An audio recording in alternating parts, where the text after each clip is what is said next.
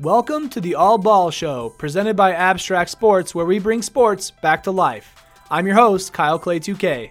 In the All Ball Show, we focus on basketball only content. And to tip things off, I'm covering every single team in the NBA from worst to best in each conference. I'm going to look at their rosters and discuss how I think they're going to perform this upcoming season.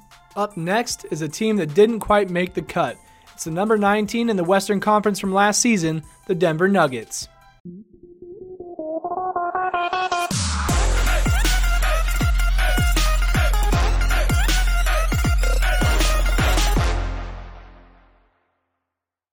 The Denver Nuggets are a part of the Northwest Division in the Western Conference.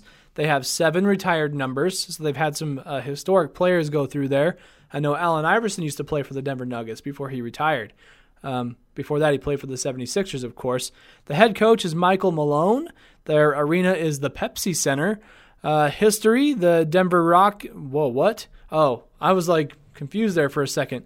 Uh, they were the Denver Rocket, Rockets from 1967 to 1974 in the ABA, uh, the American Basketball Association.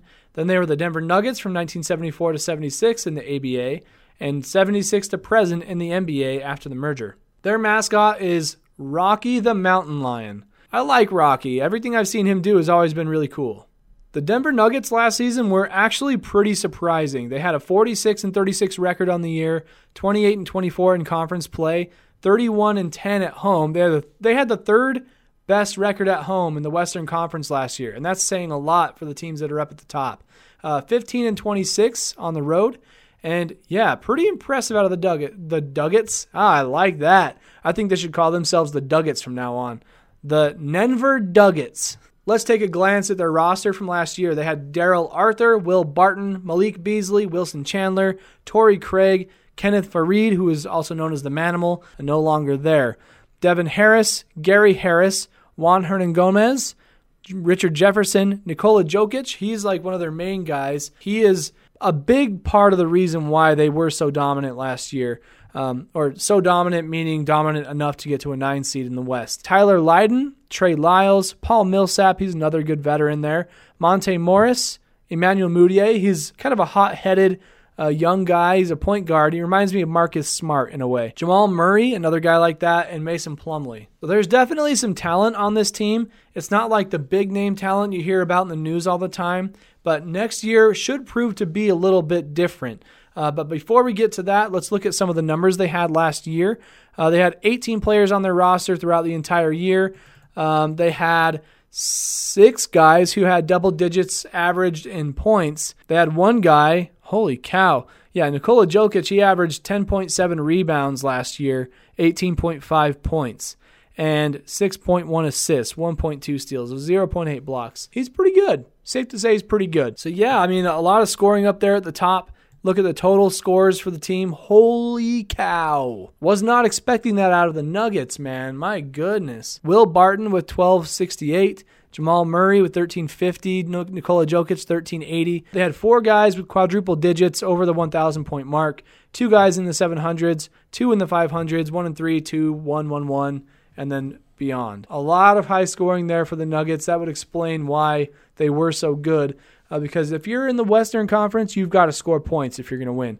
I know that that means the same thing for every single team in the league, but especially in the Western Conference. You're going up against a team like the Golden State Warriors, who's known to put up like 120, 130 uh, just on any given night. So you got to be able to combat that. If it's not going to be defense, you better have some high power offense. And one thing I know they'll have coming in next year is a little bit of some high power offense. By high power, I mean little power. They're going to have a guy named Isaiah Thomas. He was on the Lakers for a little bit last year, and in the offseason, he was traded to the Denver Nuggets. He should be getting paid more money than he is, but I think the thing with him is that he's he's a small guy, he's undersized for one. He has this persona of coming out to play in the fourth quarter, almost like he doesn't play with his whole heart in the game the first three quarters.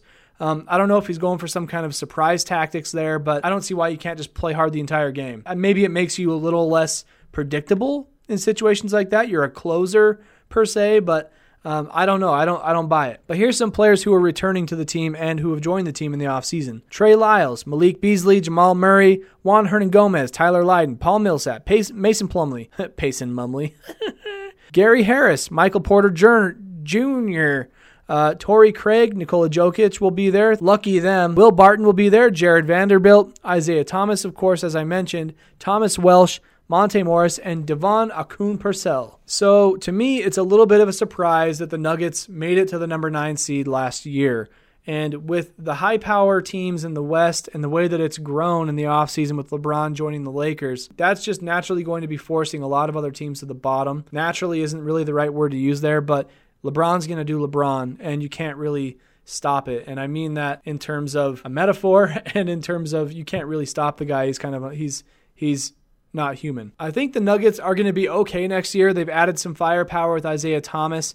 Um, it's important to keep some of that veteran leadership and or some of that leadership from last year's team to help continue what they did last year and build on that momentum.